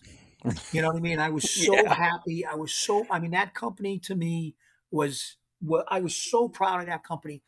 And all that energy that I had invested in the drills and this and that, that's that dividend. You know what I mean? And, and, that's when that company has made full circle. Hey, there's that's a squared away joint right there. That's what you want to be told. You don't want to be, oh, that's a place that doesn't have any problems. It just means they fly below the radar. You know, when they say that's a squared away joint, that's the compliment. And so the dividend of all that hard work, all those uncomfortable situations, you know, are those decisions on the fire ground that that that get followed through without even a second thought because sure. that level of trust is there because of everything you've put into it ahead of time. And I think you have to look at that as an officer because that is the end run. The end run, I don't want to drive in my car and go, wow, everybody thought I was a good guy today. You know, good guys are a dime a dozen. They really are. I want to be right. that guy that, that walks around the fire ground go, did you see what 88 Engine did today? Yeah. Did you see? We went down those stairs. There ain't five engines in New York City that would have gone down those stairs. We did. You know, sure. that's what I, that's the guy I be. Yeah, and I think that goes into uh, personal power versus positional power too, right? So if you were the lieutenant and you were to say, Mike, I need you to pull this line, or I need you to do X, Y, and Z, I'm going to do it. And you're, you're the lieutenant, you told me to do it. But when you go into the position like those stairs, I will follow Tim down those stairs because I always have the ability. I'd, I'd like to, say, believe that that's what they felt, but, but, you know, just the idea. I'm just I'm just simply yeah. going over what what it is. Um, I was told that too, but sure. But eh, I mean, it, it makes the case. Is what I'm getting at is any guy could look at that and go, "That's not safe. It, we can't go down there. It's untenable." Well, now once you have that quote unquote safety thing, they have that easy fail safe, right? But if you prepared me, right? I know Tim has trained me, and if Tim says let's go, I know he knows we can go. I trust Tim. I want to do it because it's Tim needs us to put. The, we were going to go put this line yeah. out, well, as opposed a, to me you know, ordering like, you. It's it's a it's a great scenario to talk about because of a lot of different things, and it was one of the things we want to get into is is because you know all that investment in time that we make ahead of time that we've talked about already in in this one and the one we did before that investment about the firehouse and, and understanding what's going on in guys' lives so we can make those fire ground decisions. And I think another thing that officers do on a fire ground, and, and what we had to do with this one was, you know, we have to make risk based decisions. You know, like, sure. and the risk is is my people. And there's another term out there we call it obligation, and obligation is them. Right, and we can't make a decision and and separate the two. Those two words, risk and oblig- obligation. Um, gee, I felt like Joe Biden there. Um, those two words, blah blah blah blah blah. They've got to be interlaced. Okay. When sure. I'm making those and and and that decision that day to go down the stairs was the report of people on the second floor and no other access into that cellar. So it was left very, you know, I had very few choices. I could have said stuck a line in the window. I could have done that. But based on our obligation to the people that we were told were above, mm-hmm. you know, I was willing to make that risk based decision because I interlace those two things. To just make a risk based decision solely on you, uh, on my membership, without considering the obligation of the people we're sworn to protect, then you're going to make bad decisions. You've got to interlace the two and look at them both at the same time. You know, what does the risk mean to the obligation that we owe those people we're sworn to protect? And when you make those fireground decisions that way, and you have that company that trusts you implicitly because you've invested that time in training, the time into the people themselves, their needs, like we said, hey, what do you need, bro? What do you need me to do? Sure. Because uh, because I'm going to ask that question again down the road. I want you to say, Lou, what do you need me to do? I need you to go down these basement stairs. That's what I need you to do. So all I need you to do as, as a fireman, I don't need anything from the fireman in the firehouse. Right? right? Right. As the officer, I'm the giver. I don't need anything from you guys. On the fire ground is when I need stuff from you guys. Sure. All right. And that's how that works. So, you know, like when people say, oh, that junk in the firehouse, the decisions about how we do things in the firehouse has no bearing on the fire ground. They're just they're they're another guy that's destined not to be a good officer. You know, just like that risk-based decisions interlaced with the obligation. The way you know when we're in the firehouse, it's what the firemen need from me as the officer, and on the fire ground, it's what I need from them. I need you to do this, and I need you to do it without equivocation. Yeah, and I think once you have those situations in the firehouse that are, you know, they see you continuously make continuously making uh, unpopular decisions, or they're you're consistent in the firehouse, or those well, not or, but and those small everyday situations that you have to make a decision on how to handle whatever it is. Those all lead over bleed over into the fire ground. Sure, because there's unpopular decisions on the fire ground. We yeah, exactly. Like, Exactly, like knowing when to pull people out, or when your guys, you know, want to go, go, go, go, and you're like, no, we have to stop. Yeah. This is what X, oh. Y, and Z is Y, whatever it is. You know, how yeah. about almost kind of the scenario you were put in, but you know, a little bit different. Sure. You know, we're we're taking off a box. Lou, that's our box. You know, like we should go. Well, no, we're at an EMS run. We can't go. You know, yeah. we, we, have. You know, if I leave this patient, it's abandonment. You sure. know, the fire's right around the corner. I go. I've made patient contact. I cannot leave. Sorry. It's an unpopular decision. And I need you, that's what I need stuff from the firemen, to understand that, that this is our obligation right now. Is that whether it's, you know, and the fire service has gone that way. We're in the EMS now. You know, when I got in New York, we didn't do EMS. So, you know, we didn't have to worry about missing fires because of EMS. And that's an unpopular decision. Yeah.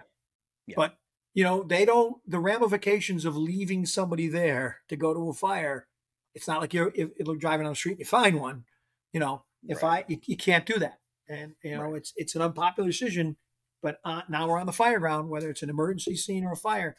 What I need from you is to understand that. You know, that's sure. the only time I need stuff from the fireman. Yeah, and it and it all translates into everything. You know what I Yeah. mean? Like it's it's whether people consciously think it or not. I think everything feeds off its each other. Everything feeds off everything else. So there was a fire that we had uh, a couple years ago, and I feel like it was kind of the culmination of everything we've done as as a as a crew, working together and getting ready to go, and training and talking, and you know we were just doing some drills the day of this fire, and um, I'm not going to get into great detail because you know the uh, fire had a very unique outcome, um, but the long and the long and short of it was there was a collapse and the only and a couple maydays and everybody was okay. There was a guy got hurt and uh, like I said, I won't get into great detail, but there was only one hand line in operation throughout the um, the remaining part of that fire until they hit the reset button as a, as a you know after the guy got rescued and he ended up going to the hospital. He made a full recovery and everything, but um, there's only one hand line operation and that hand line was the line that belonged to the crew that was training on that day for several hours that trained regularly for weeks beforehand and everything came together right and that was i wouldn't say that was the super bowl but that was that example of a lot of the unfun things that you have to do all the, The dividend. all the training That's the the dividend. di- that's the dividend and you know um like i said a couple guys got hurt they end up making full recoveries everyone's okay but i mean now i get you know i get to walk out and know we what we did. Yeah. we know the truth. You, you, you know what i mean? And and i think everyone involved on that call took something away from it and you know like i said everybody made a full recovery everybody's okay. However now that scenario is in everyone's mind right? The, sis- the situation worked out.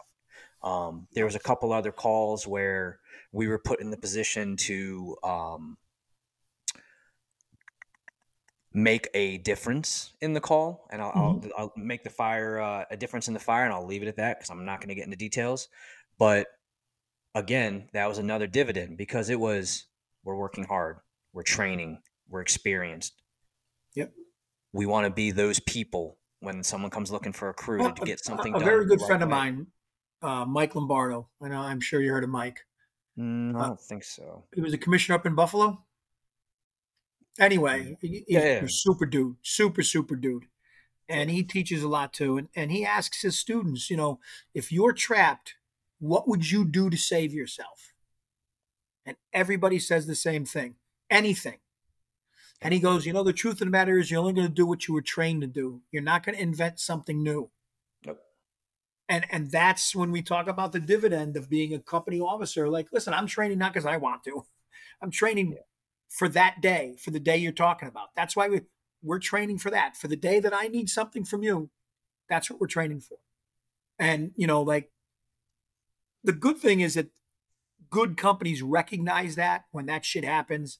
There, you know, because you know you can't prove a negative. But what if you guys weren't there? Yeah, that's a very You- valuable question. Or, you- um, you can't- question. you know, and I've gone to fires going, I, and I've done it both ways. Geez, I wonder if we were the first two engine there, or if we weren't there, would this all hands been a fifth alarm? You know, that Yeah. cellar fire, boy, would that, if we weren't there, would that have gone out and the people on the second floor died? You know, you can't prove that, but it's an interesting argument when you sit back and you talk about after the fire of, of what you did. You know, and when people say, tell me, there's no way you went down those stairs Yeah, you know? And i think it's an interesting concept of of, of, of leadership and uh, of to say to someone listen i don't need anything from you till that day. I'm here for you right now. You know what do you need from me? When it's time i'm going to ask for something for you and you'll know when it's time. Yeah, and you know, I think that's also going to build into that's going to build in over time of becoming uh, confident in yourself. And one of the things that we talked about, and this kind of, I guess, plays into um, the whole questions of you know, would this been an all hands or a fifth alarm? Of the difference between confidence and cocky, right? You want to be confident enough to know you're able to make a difference on the fire ground, or kind of with the theme of this uh, episode of you want to be confident in your abilities to handle, run, and set the tone for your crew. Mhm. Hold their standards because ultimately, at the end of the day, either they're gonna they're going to um, rise to your expectations or fall to theirs, right? At the end of the day, just humanity and people in general. I'm not saying any particular mm-hmm. person. People in general, they're either going to rise to your expectations because you hold that standard by personifying it and setting the example by doing it yourself, or they're going to fall to theirs. So I think there's a difference in a crew or a company that's very confident because they have the skills, the abilities, and the proven record of doing it, or the crew that is cocky because they may have done okay, or my personal favorite example of people that mistake mistake luck for skill and authority. We've all been lucky. Authority for experience. You, you understand what I'm saying? I know exactly what you're. Well, the, the, listen, I've seen them both. The, you know, the cocky company, and I would tell guys, listen, everybody knows that we did a good job. You don't have to tell anybody. Sure. The cocky people are going to tell you, see what we did? See, see that? We did that. Yeah. You know, like, all right, I don't, I don't need, you know, and and that was one thing. Eh, like we would do what we did and we'd leave, and then people would tell us, hey, you guys did a great job. Great, you know. And then I would, I would, I always felt we could do a better job. I never was satisfied um, you know, when I ask people, you ever been to a fire where everything went right? Zero. Zero. You can Zero. always be better. And that's, you know, to get back into it, that's what experience is. Sure. If you're not using the experiences that you get at your next fire, you're never going to get any better. Ever. You know, so I've never been to a fire that that's right. Like that cellar fire. Um, you know, my takeaway for me was a couple of things that I didn't do that I wish I had done was one, I should have made a, a much stronger attempt to um, determine if there was another way into the basement, into the cellar. You know, I made one phone call, one radio call early on to the trucks outside Ventman to see if he had found his way to the rear yet and if there was an entrance in the rear. But he was blocked by fire venting out, you know, several cellar windows on that side of the house, so he couldn't get out. Uh, so that was delayed. But I never, I never went back and checked that again. Do you know what I mean? So yes. really, a, it was a check on my box that was left unchecked. You know, I, I, called, but I never got that answer, and I should have circled back and and asked them, "Hey, is is is there an entrance?" And not necessarily now, since because we were already in the cellar. But what if something went wrong and I needed to get out? At least I know I have another way. So, yeah. you know, at any situation you go to, when you think, "Wow, that was the one," I'm going to put that one on on the mantle above my fireplace because that's the gold standard. I don't have a gold standard. I can always do better.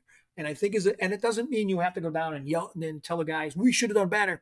If you have that drive within yourself as an officer that you can always do something better, that mindset will translate without even words, just actions to your subordinates of trying to be better the next time. Yeah, and you don't you don't want to take you don't want to be too humble, but you know, one thing that I've experienced, and here's another dividend, was you know, I would we do calls what whatever the call is, and if you make a mistake on a call, I always said, hey, look, I screwed up on X, Y, and Z. I don't have an excuse. I I, I messed up, and we'd talk about it. You know, fine, whatever. Those things would come up. We talked about every call and over time, what I noticed was I personally thought we did fine. And I was thinking to myself, oh, you know what? We probably could have parked here or whatever. And I go back to the guys, but hey, man, I think that went pretty well. Um, you know, what do you guys think? So those kind of conversations happened for a little bit. But in time, what I found was, hey, I think I could have done X, Y, and Z better, LT. What do you what do we think about? Hey guys, what do you think? They started, they took that over from me. It's like a company back. drilling on its own. Once they start drilling on its own, you you've established yeah. that priority.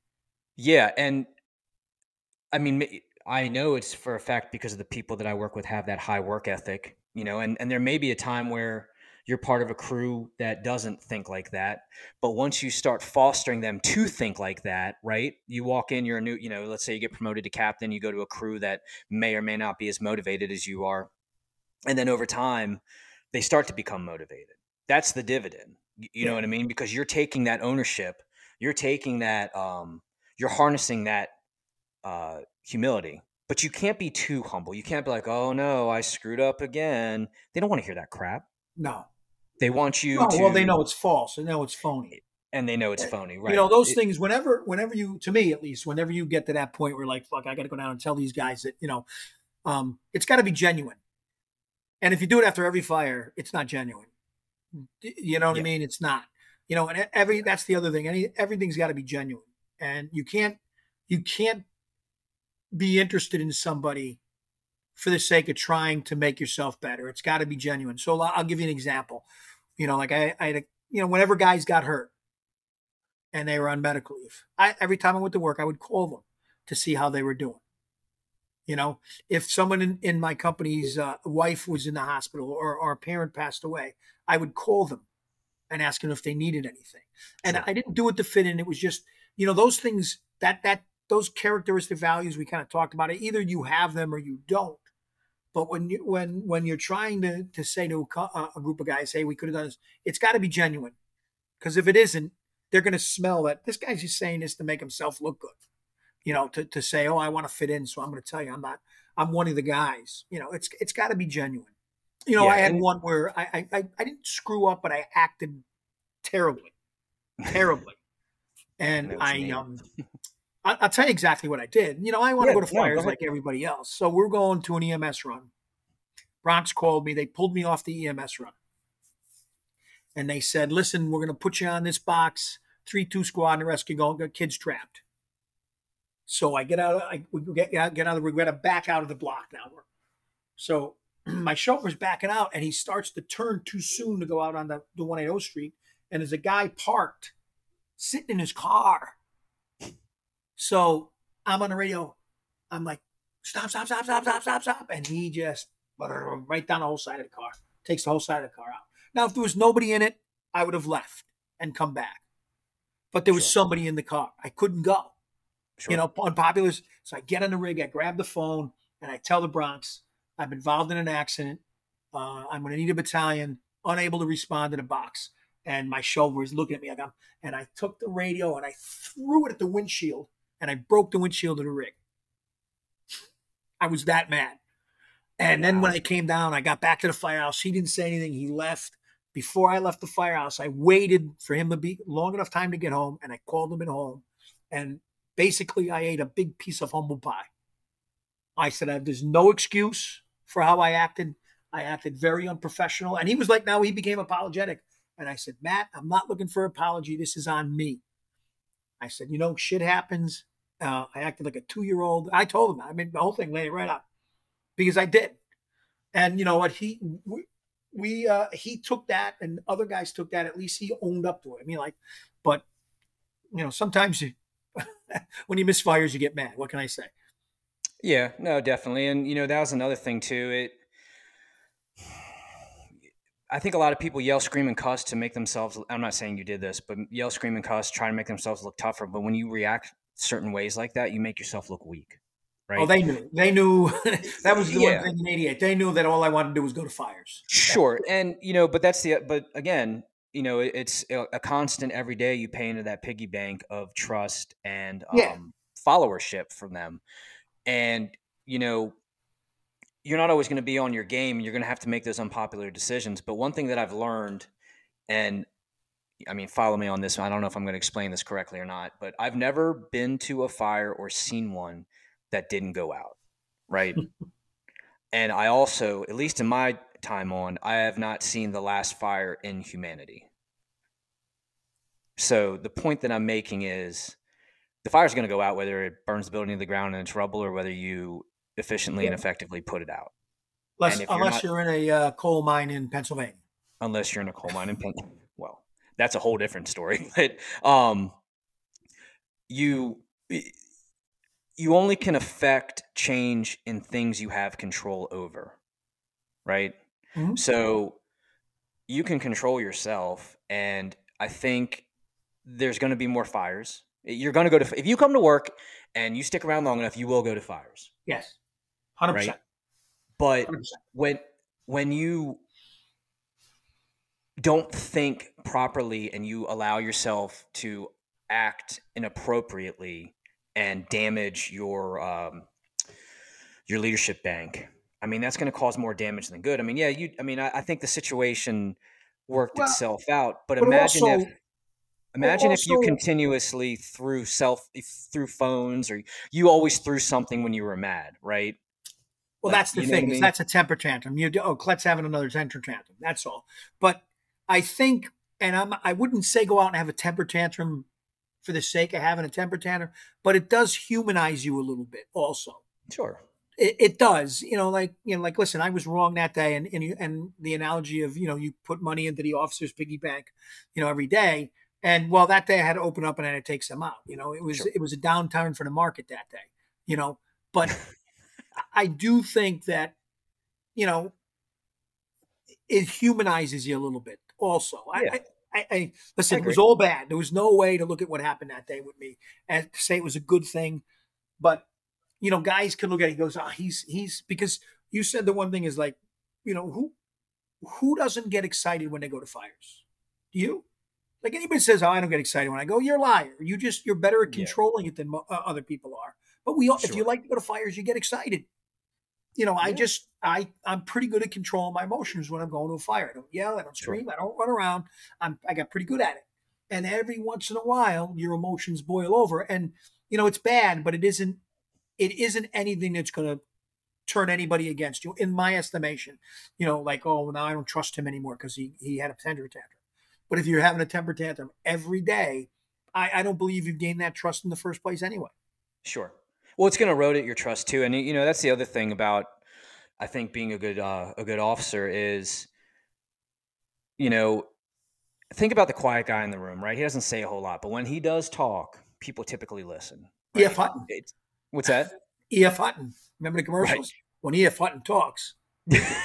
right. But um but what I'm saying is, you know, let's say this is your you you you had your boil over, but you don't always do that like you said. You're very calm, cool and Very collected. Very rare that you boil over, but when you do, they're probably going to take you very very serious. Instead of the guy that yells and screams and cusses about absolutely everything.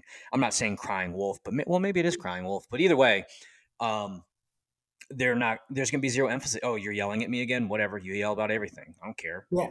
But when you were to you know sideswipe a car you throw that phone into the windshield i guarantee you immediately because you don't do that a lot that driver goes i really screwed up i knew i Well, that's screwed up felt. And I, I, I wanted to let him know that, listen, shit happens. Sure, but you know, it also I think it also yeah, you took out of the bank a little bit, but I think inflation caught it so you put more back into savings by owning it, being humble about it, saying, "Look, yeah, we backed in the car, you know, it, it happened and everything and you know, all that, but I shouldn't have done that. That's not how I should act."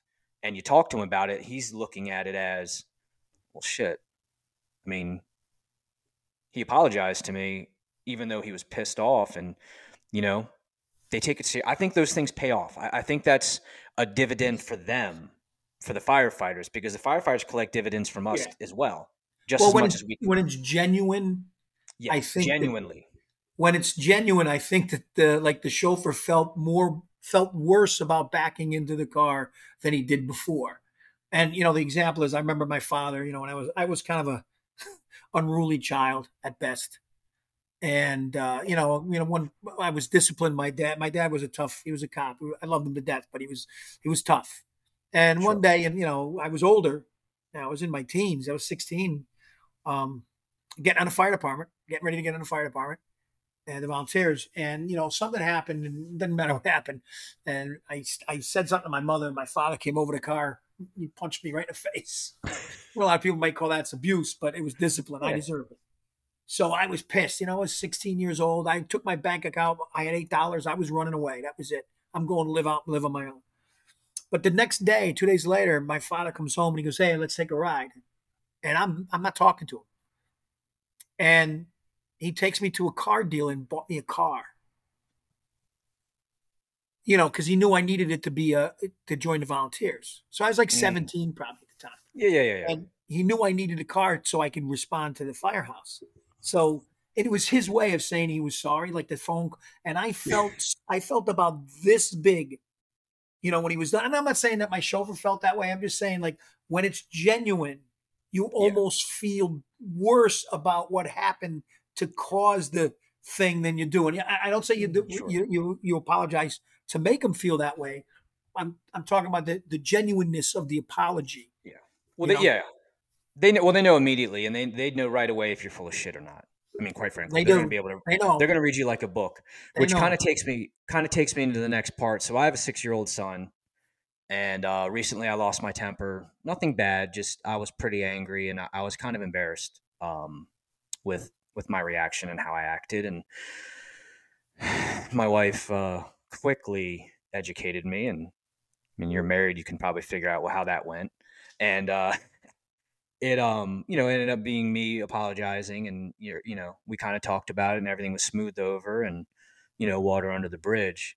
But what I found myself thinking about, kind of while you were talking, was, you know, being a parent or being an officer, you're still leading, right? Male, female, it doesn't matter. You're still leading your crew and then leading your family, right? So Well, it's the same aspects. It's it's investments and dividends. It's the same thing. and it's all give and take and Yep. you know and everything is not what you say it's what you do right? Like was something my parents always told me was don't tell me show me. So you said you um well your dad was a cop and your son's work in baltimore. My son's six. Um you and i are both officers. You've you're since retired.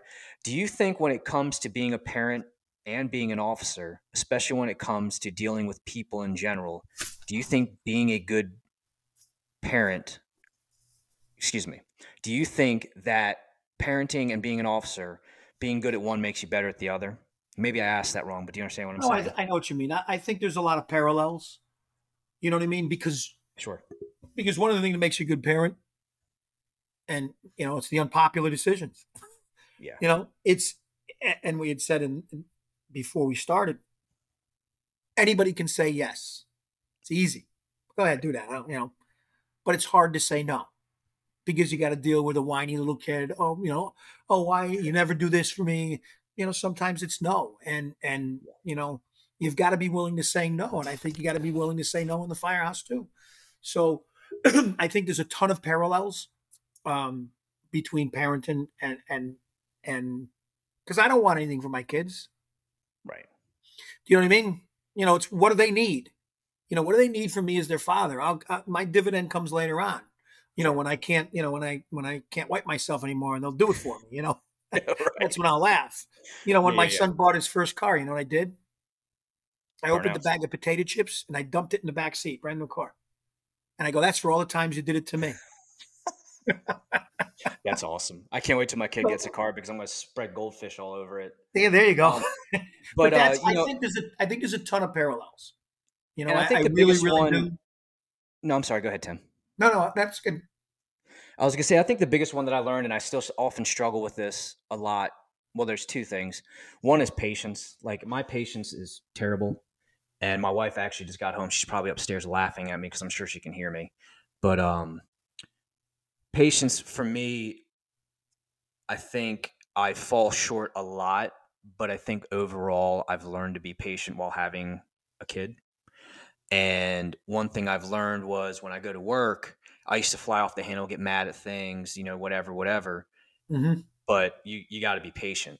You, you know what I mean? Because Uh, yep. a, a- just like a, a kid, they typically don't know what they don't know, and you know, if you fly off the handle at them, they're not going to learn anything. They're going to shut down. People at work are just the, the exact same way, Yep. and uh, she's there making fun of you, isn't she? she's laughing at me right now, Yeah. which is which is nice, and she just well, don't tell her look in the camera because I'm naked sitting here. yeah.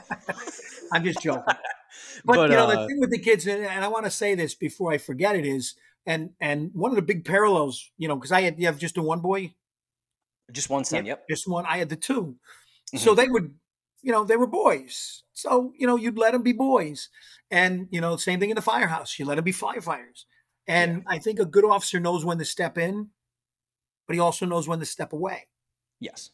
Do you know what I mean? And I think Yes. that's a big parallel. Like you know, being a parent, you know, you got to know when to step in, and sometimes you need to notice, you know, when. The, like I'd be sitting in the kitchen, they'd have me be this this huge political discussion, and guys yelling at each other. And I'm like, you know what? I'm going up to my office because I don't want to be drawn into this. Yeah. You know what I mean? I want to remain neutral here. because political, you know, especially now. Yeah, so, yeah. but if guys are in, and and they're they're getting ready to duke it out in the kitchen, okay, bros, enough's enough. Shut Yeah. it down. So you got to know when to step in, and you really need to know when to step away. Yeah, it's well, it's just like driving a driving a manual car. You have to know when to push the uh, push the clutch and when to hit the gas, and you you got to let the guys be the guys. Uh, right. You know what I mean? You don't have to micromanage. There's people that No. may need to be micromanaged for a reason, or maybe I guess maybe the better way to say that is you have to pay. Training will take care of that. Yeah, Training will take care of that. yeah. That's and why we need- train.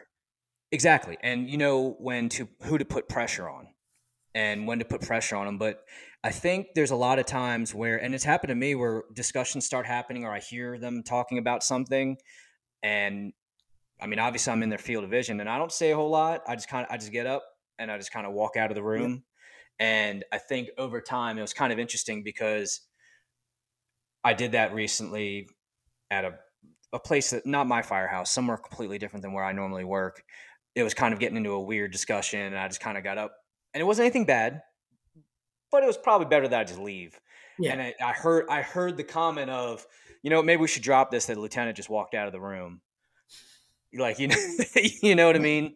But um, I think the bigger thing or the other thing that I learned from being a parent, which translates a lot into being an officer, especially in the firehouse stuff, is communication. And I um I am not that great at communicate. It's it's really bad sometimes, and it's something that in my home life I you know I kind of butt heads with my wife over it because my communication kind of sucks. And uh, I had Bobby Eckert on on the last episode, and it's really funny the way he said this was I wish the lessons and things I do in the firehouse I would do in my personal life. Right. So that just rolls into what we talked about earlier of how intertwined you know your personal life is with work. So I know that I I suck at communicating. Written communication I'm not that great at and you know it's it's an everyday process. However, since having a kid and over time and being in the firehouse with these guys, you know, letting let the guys be the guys but communicate communicate communicate. You have to communicate, you have to be transparent. They have to know what you're thinking and you know, I think a lot of problems, interpersonal problems can come from poor communication.